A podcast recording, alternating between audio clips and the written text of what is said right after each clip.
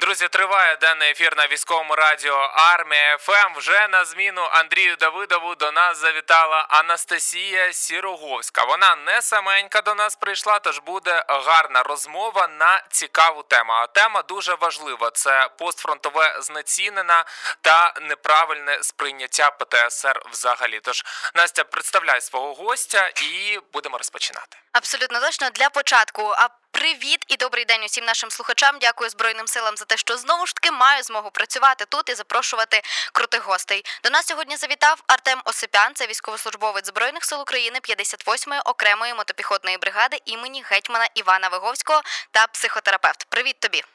Вітаю вас. Як взагалі твій настрій? Чудовий. У мене зараз відпустка, то що може бути краще для військовослужбовців. Але все одно ти працюєш.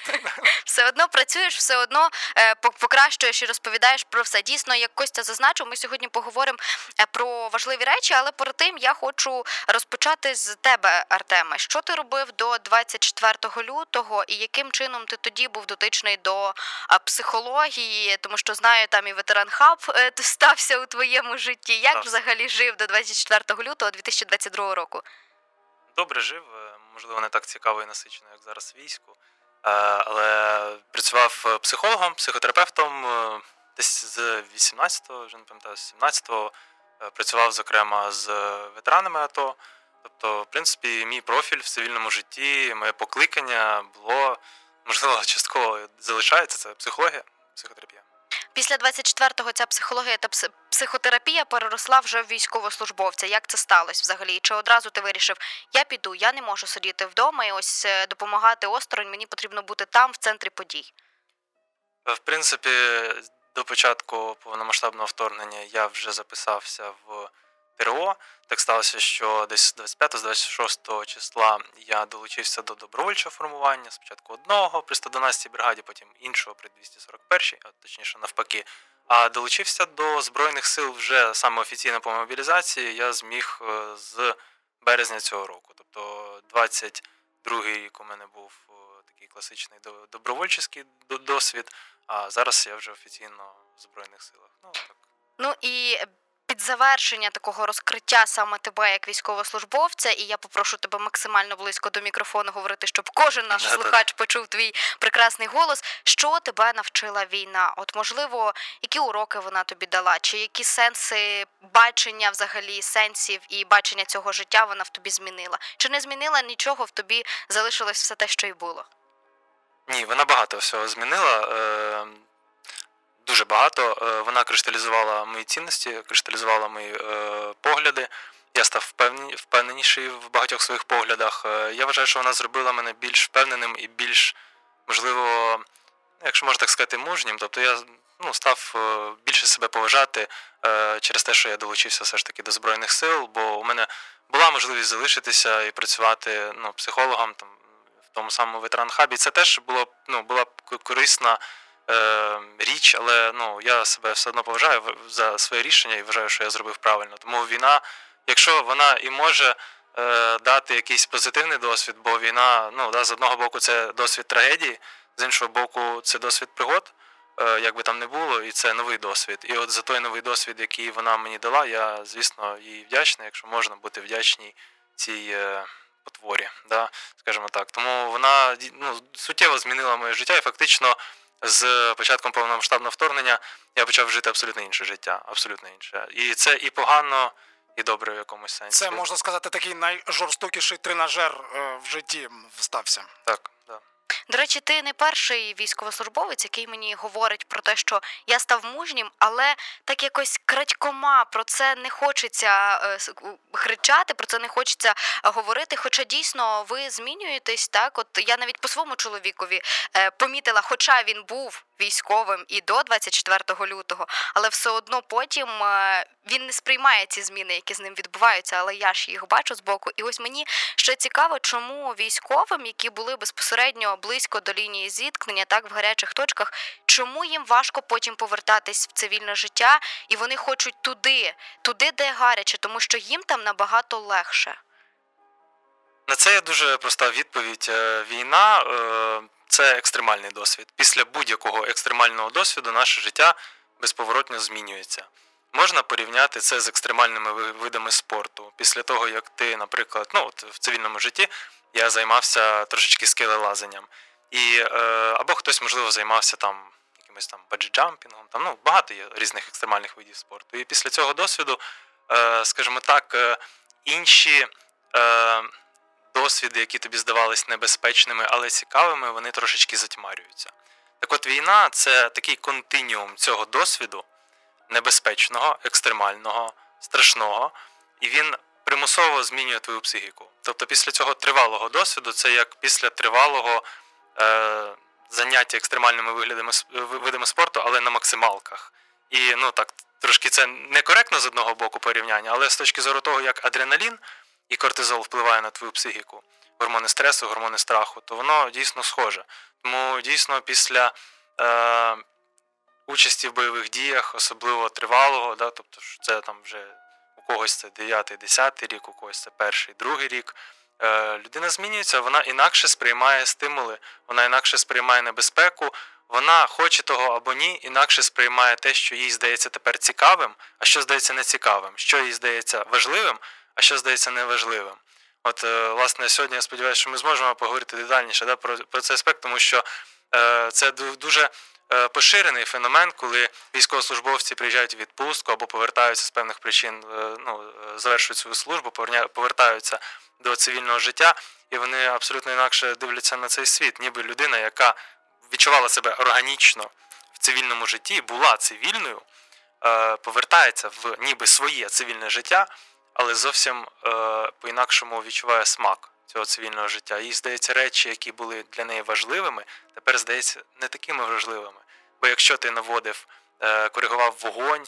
Артилерії або е, ще якимись е, такими бойовими завданнями займався, е, піти влаштуватися на роботу, написати резюме чи допомогти дружині посаду. Тепер такі задачі для тебе, ну. Їх важко порівняти з тим, що ти робив в війську. Вони змінюють е, свою важливість. Е, зокрема, дійсно, ми про це поговоримо. Але перед тим я хочу поговорити про те, що я останнім часом чую ледь не з кожного е, закутку про чотири літери ПТСР. Цю е, хворобу приписують практично абсолютно кожному військовослужбовцю і думають, що воно буде абсолютно у всіх, навіть і у цивільних, у тих, хто не захищав зі зброєю нашу країну. Тож мені хочеться, аби люди розуміли, що це буде не у всіх. І це розповсюджене, але це не обов'язково має бути навіть у того військового, який вже 8 років захищає нашу країну. Тож, що ти можеш стосовно цього сказати? Е, знаєте, коли коли мені вже пропонують там Е, знову поговорити про ПТСР, я жартівливо кажу, може поговоримо про ПТРК, це буде трошки цікавіше. То е, да, це доволі, ну, цей діагноз, він ну, зрозуміло, чому е, ці чотири літери такі популярні, тому що ну, всі ті складні і дуже різні процеси, які стаються з військовими, з ветеранами, легше. Е, звести до одного поняття, яке і так вже в принципі ну, популярне, всім зрозуміло. Все чотири букви. Да, все, що відбувається з військовим, це ПТСР. Хай то буде називатися ПТСР. Хоча насправді ПТСР Просто доволі більше ні про що не говорять, хоча є абсолютно інші напрямки, інші психологічні проблеми, про які не говорять і про які мало хто знає. Тому що є одне ПТСР, хоча не не у всіх же ж він є, і не у всіх він буде. Далеко не у всіх за дослідженнями. Ну більше американських є досліджень. У нас їх небагато, здається, два чи три таких, ну більш-менш адекватних. Е, Загалом всі дослідження кажуть про те, що е, учасники бойових дій е, будуть мати посттравматичний стресовий розлад е, від 12 до 20% випадків. Виключенням хіба є підрозділи, які займаються особливо небезпечними завданнями, спецпризначенці, тобто люди, які працюють в тилах ворога, ну такими завданнями займаються. Там цей відсоток, здається, може Е, доходити до 30. Але знову ж таки, що значить 12-20%? Це не означає, що людина все життя буде з ним е, ну, жити. Е, великий відсоток людей, у яких посттравматичний стресовий розлад, цей стан проходить у великої частини з них сам і по собі, навіть без втручань. Тобто це не пожиттєво ще. Да, в багатьох випадках ну, є випадки, їх немало, в яких е, цей стан стає таким хронічним, або те, що називається delayed, тобто е, відтермінований посттравматичний стресовий розлад. Людина може повернутися з бойових дій, і ці ознаки можуть проявитися не одразу. В принципі, наразі, оскільки ми в все ще в активній фазі е, повномасштабної війни, нам я би сказав рано говорити про ПТСР, тому що у нас зараз не так е, багато ветеранів, як і військовослужбовців. І е, хоча ветеранів у нас вже теж е, стало набагато більше, ніж е, до 22-го року, але е, ПТСР буде проявлятися вже тоді, коли оця критична велика маса людей буде демобілізовуватися, і коли вже буде ну, все згасне, заляже, затихне, тоді воно буде особливо масово гостро ну, проявлятися. Ну, масово в межах статистики, скажімо так. От мені і хочеться, щоб люди це зараз розуміли. Ми перервемось на коротку пісню. Нам круть тут заспіває про волю, і потім повернемось і поговоримо про те, що дійсно актуально зараз, практично для кожного військовослужбовця, для кожного ветерана. Це саме синдром постфронтового знецінення. Що це взагалі таке? Тому що я для себе саме таке визначення відкрила вперше. Тож залишайтесь тут на хвилях армії ФАМ. Зовсім скоро про це все почуєте. Друзі, повертаємось до вас після музичної паузи. Нагадаю, що говоримо з психологом Артемом Осипяном про посттравматичний синдром та е, взагалі постфронтове знецінення. І цікавить, до речі, наступне запитання. Багато хто говорить про те, що е, що буде відбуватись з військовослужбовцями, коли вони повернуться до цивільного життя. Але, наприклад, е, що відбувається з військовим, який ось, наприклад, як ти повернувся на відпустку на короткий термін, ніби як побачив інший світ тут, трішки інша ситуація, інші люди, і він повертається потім знову на фронт виконувати бойові завдання. Чи є з цими військовослужбовцями які зміни, і чи помічаєш їх ти? Ну, по-перше, тут варто зазначити, що сьогодні військовослужбовець це дуже дуже різні люди. Тому зараз е, так да, узагальнювати ну, фактично неможливо, тому що дуже різні люди зараз військовослужбовці, дуже різні люди зараз ветерани. Навіть до 22-го року ветеранська спільнота вона була, ну скажімо так, її можна було хоч там десь якось впізнати. Зараз е, ветеран це будь-хто. Ну, тобто це такий зріз суспільства, і там абсолютно всі прошарки, і люди, і вікові категорії, і фінансові, і так далі. Да, навіть е, подільські хіпстери теж зараз вже ветерани, і якби нібито да, можна було не очікувати, але вони теж тому зараз вони абсолютно по-різному виглядають. Це люди різних професій, це люди різного віку, е, тілобудови і так далі. Тому це є дуже індивідуальне питання. Якщо казати про якісь загальні риси, то дійсно. Е, у кожного знову ж таки по-різному, але так чи інакше буде проявлятися змінене ставлення до цивільного життя і до тих стимулів, які нас оточують. Е, багатьох, от навіть моїх побратимів, знайомих, е, колег. У всіх фактично більшості буде справедливо сказати, що у більшості можна впізнати оце власне знецінення цивільного життя. І тут важливо зрозуміти, що це не діагноз, це не хвороба, це не є ненормальне, це нормальний стан після ненормальних умов.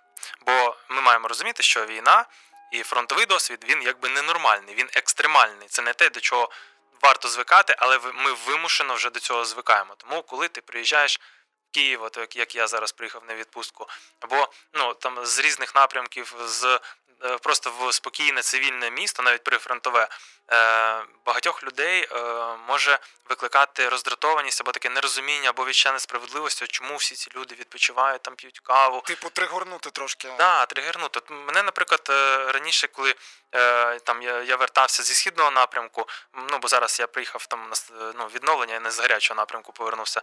То коли я вертався, я пам'ятаю, мене дуже дратувало, коли мені хтось бібікав за кермом. Бо в мене була думка, чувак, я ну, приїхав додому.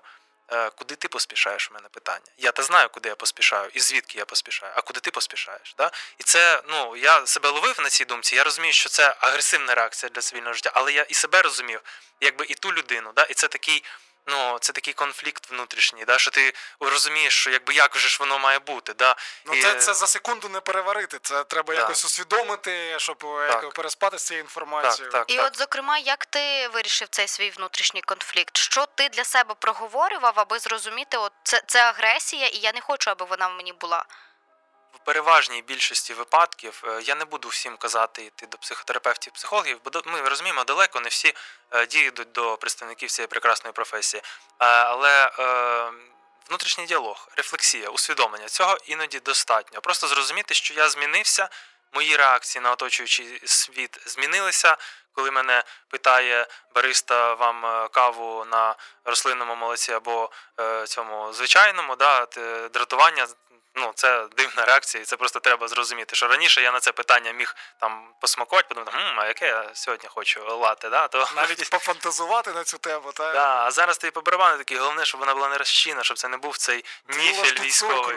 Да, да, да. Просто щоб це ну щоб це смачна кава, це вже круто, що ви до мене там доколупите. Да? Тобто просто усвідомлювати те, що після фронтового досвіду моя психіка, мої присмаки, е, смак, життя, реакція на всі ці речі, які були для мене нормальними, вони змінилися. І тут питання того, да, щоб е, спробувати. Е, залишитись трошечки для себе цивільною людиною. Це дуже важко, коли такі інтенсивні бойові дії, коли ти довго вимушено залишився, якщо ти не планував бути військовим, звісно, да, опинився в цій зоні, і ти змінюєшся.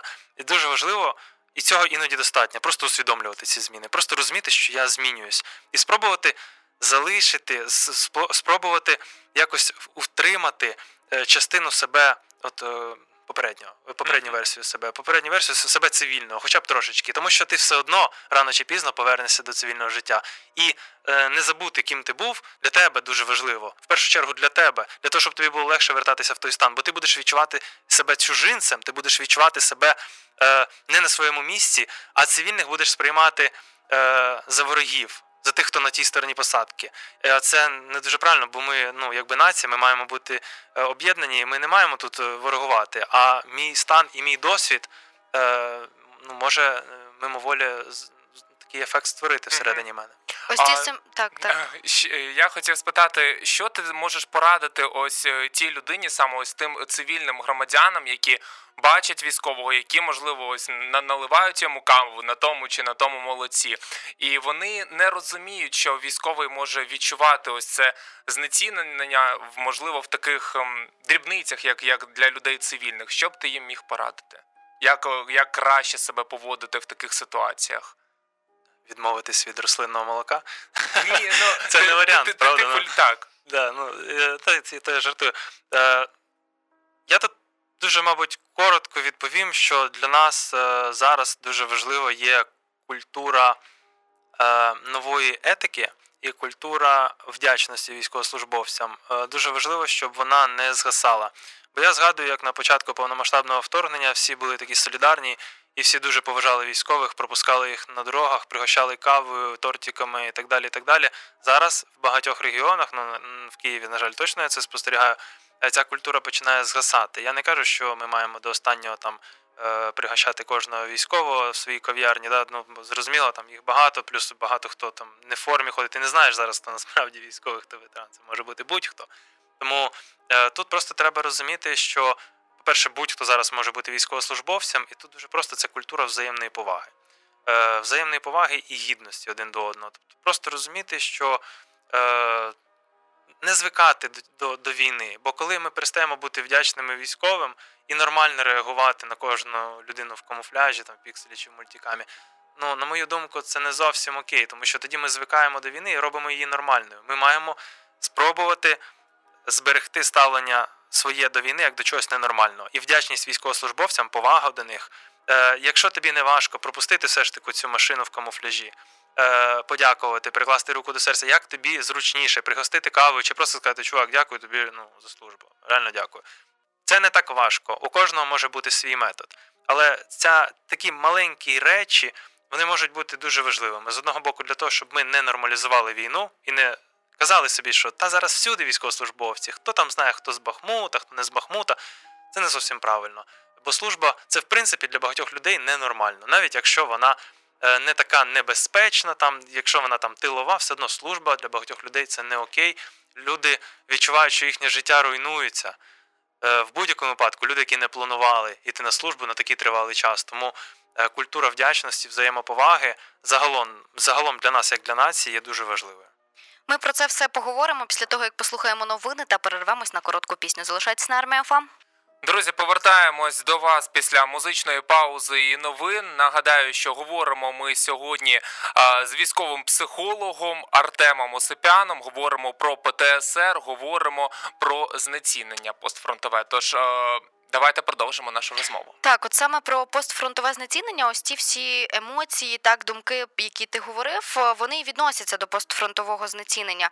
Воно взагалі відбувається до всього, що тебе оточується, чи і до себе самого також у військових. І як їм взагалі зрозуміти, що у них ось саме це відбувається, і що їм з цим робити?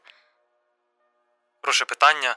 Е, це з одного боку да, стосується якихось зовнішніх факторів, ну, простих речей, де, як я казав, там е, реакція на затори, реакція там на каву, ну, кожного індивідуально. Але іноді, коли ми повертаємось в ту саму відпустку, або особливо це стосується військовослужбовців, які з певних причин не можуть продовжувати службу, а, а вони хотіли б.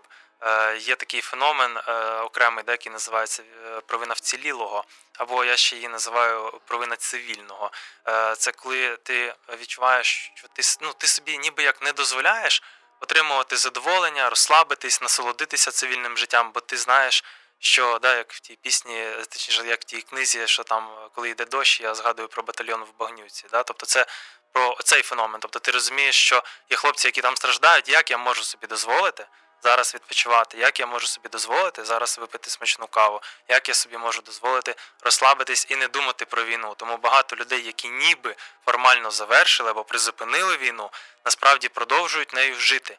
Це нормальний феномен після того досвіду, який ти пройшов, який пройшов військовослужбовець. Дуже важко цьому перелаштуватися. Тому знову ж таки, як я казав, тут важлива рефлексія, іноді може бути важливим тут е, попрацювати з тим самим е, психотерапевтом, е, ну, який орієнтується в, скажімо так, ветеранській е, двіжухи, в військовій двіжухи.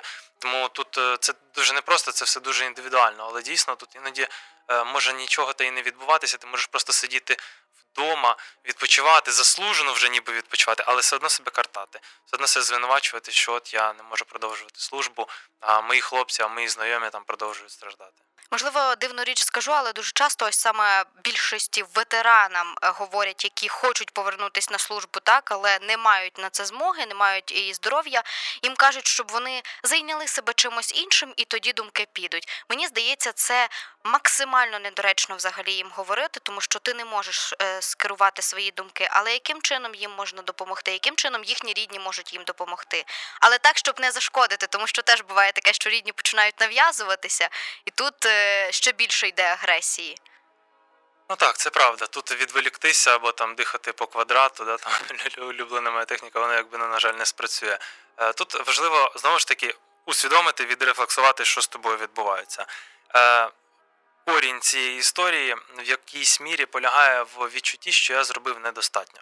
Е, от саме ця думка або це переконання, воно якраз і тригерить це, зокрема, відчуття провини і такі звинувачення себе.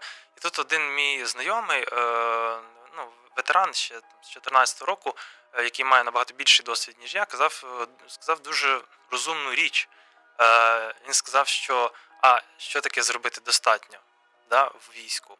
От, наприклад, якщо ти там воюєш десь там на Харківській, е, ну в Харкові, е, то е, людина, яка там воює, може себе порівнювати з тими, хто воює на Бахмутському напрямку, сказати, а я роблю недостатньо, от тим гірше. Ті, хто на Бахмутському напрямку воюють, скажуть, а от ті, хто захищали Маріуполь, Азовсталь, от їм було гірше або заводи Ліча. Да? І це вічний процес. Можна вічно себе порівнювати і зробити достатньо насправді. Ну так, то якщо міркувати, то недостатньо, ну неможливо. Тобто нема цієї е, планки. Вибачте, тоді вже можна сказати, що зробити достатньо в армії це хіба ну вже віддати своє життя. Розумієте, а це не є задача насправді. Ну бажана, да, скажімо так. Е, тобто Тому... цей шлях веде майже в нікуди, можна так сказати. Що можна, да. і а якщо там я розумію, що родичі можуть нав'язувати допомогу. А як людина сама, якщо вона здатна дійсно допомогти, що вона сама собі в цьому випадку може сказати для себе, типу, усвідомити? Важко придумати якусь універсальну таку внутрішню розмову з собою. У кожного вона буде відбуватися по-своєму, але власне я це і озвучу для того, щоб ну бо це саме по собі це розуміння, що нема цього, да, от достатньо, що нема цього, що я зробив достатньо. Воно може бути важливим.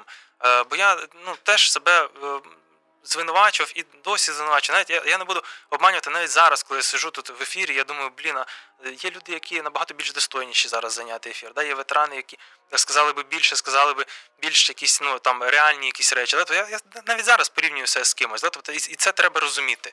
Це треба розуміти, що ми всі, як військовослужбовці, які хочуть наблизити перемогу, які стараються, е, ми всі себе трошки порівнюємо і звинувачуємо. І зрозуміти, що Е, не буде цієї фінішної прямої. Ти завжди будеш хотіти зробити більше, завжди будеш себе порівнювати з якимись більш успішними, більш е, там людьми, які в гірших умовах знаходяться. І сам цей процес важливо важливо, можливо е, зупинити, зрозумівши, що він буде тривати вічно. І ти не можеш е, просто поставити е, ну, фінішну да, таку лінію і сказати, ну це тепер я зробив достатньо. Цього просто не буде. Замкнене коло просто. Да, це просто замкнене коло, яке буде знову і знову, якби ну ти будеш як в сансарі, да, крутитися. Тому тут важливо зрозуміти, що ну, якщо ти вже отримав поранення, або вже ти ну, вирішив, прийняв рішення, або так сталося, що ти завершив службу, але просто повернувся, ну, приїхав на відпустку.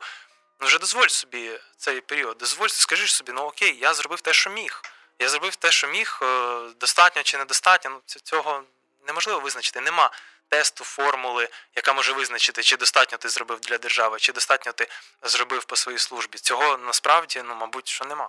Окей, а що тоді синдром самозванця по поверненню до цивільного життя? Чи це є ось саме ці процеси, про які ти зараз розказав? Так, це частина власне цих процесів, коли людина знову ж таки, яка була цивільною, повертається з певних причин зі служби до цивільного життя, відчуває себе фейковим якимось. Да? Що типу, я тепер ну, не відчуваю себе цивільним, і все, що я роблю тут, це можуть бути навіть соціально корисні справи. Ну, неважливо, може це не такі там соціально корисні справи. Неважливо, ти просто можеш намагатися поновити свій бізнес або просто навести лад в своєму будинку, але ти дивишся на це через призму е, бойового досвіду і бойових задач. і Ти розумієш, що в порівнянні з тими задачами. Це ну для тебе нічого, і тому ти відчуваєш себе самозванцем. Ти відчуваєш, що ти е, живеш якесь несправжнє життя. Е, І знову ж таки, я тут, ну, мабуть, ну, для себе я нагадую, що так, зараз я військовослужбовець, і цей досвід він затьмарює е, багато речей, які мені приносили задоволення, насолоду в цивільному житті. Але я намагаюся, як я казав, зберегти е, свій е, цивільний образ і зрозуміти, що ну я сподіваюся, що я військовий ну не назавжди, да, на період війни, або скільки мені. Е, долею да, е, визначено бути на службі, і я все одно буду повертатися до цивільного життя. Це теж життя. Його важливо зберегти, його важливо в себе в голові зберігати і розуміти, що я до того повернусь, і це теж важливо. Так, якщо порівнювати, це нічого, це не порівняний досвід, бо там. Цікаво, там важко, там дуже екстремально, там небезпечно, і ти відчуваєш це дуже живо. Це життя відчуваєш там набагато гостріше. І так буде завжди. Ти ніколи не забудеш цей досвід.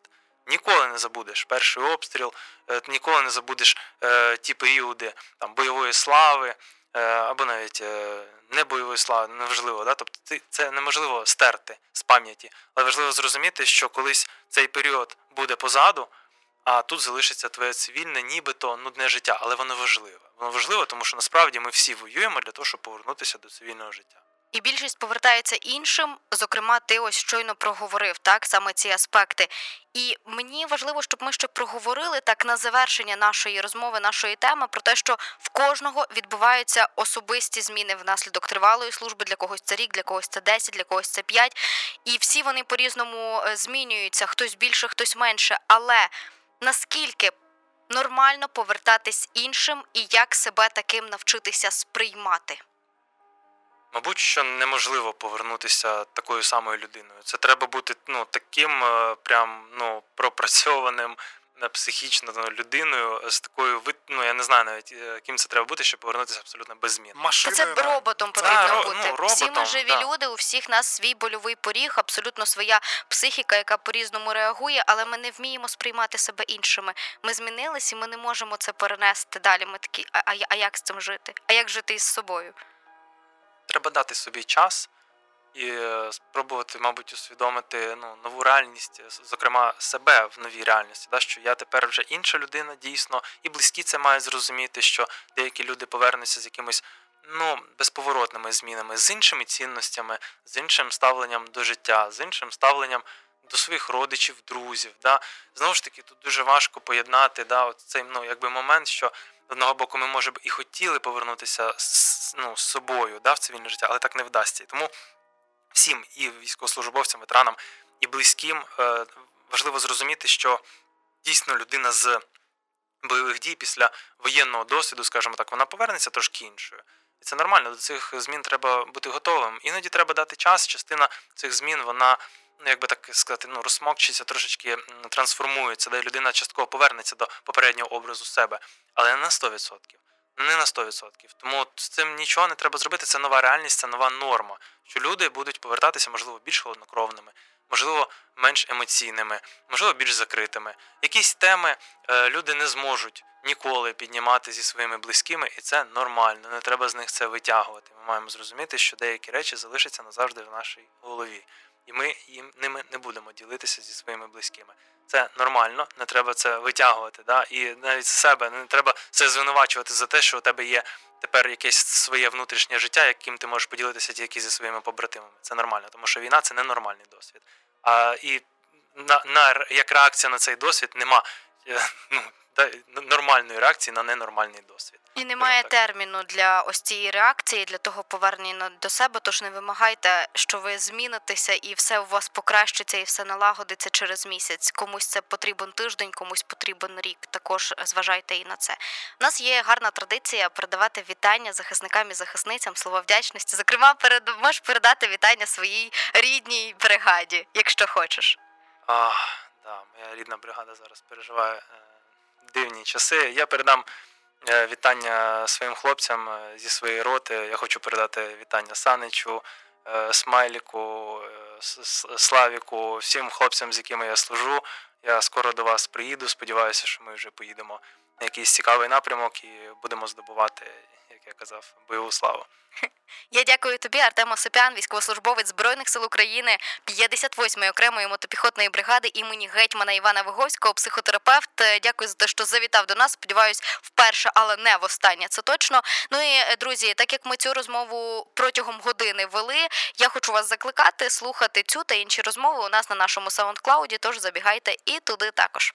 Обов'язково забігайте на наш SoundCloud, переслуховуйте усі ефіри, усі вони цікаві, і такою гарною розмовою буде завершуватись і денний ефір на військовому радіо Армія ФМ. Нагадаю, що з вами були е, Костянтин Богатирьов, Євген Кобзар і доєдналася Анастасія Сіроговська з Артемом Осипяном. Не перемикайте, залишайтесь на військовій хвилі. Ми ж передаємо естафету нашим вечірнім ведучим Ігорю Козаку та Катерині Даценко.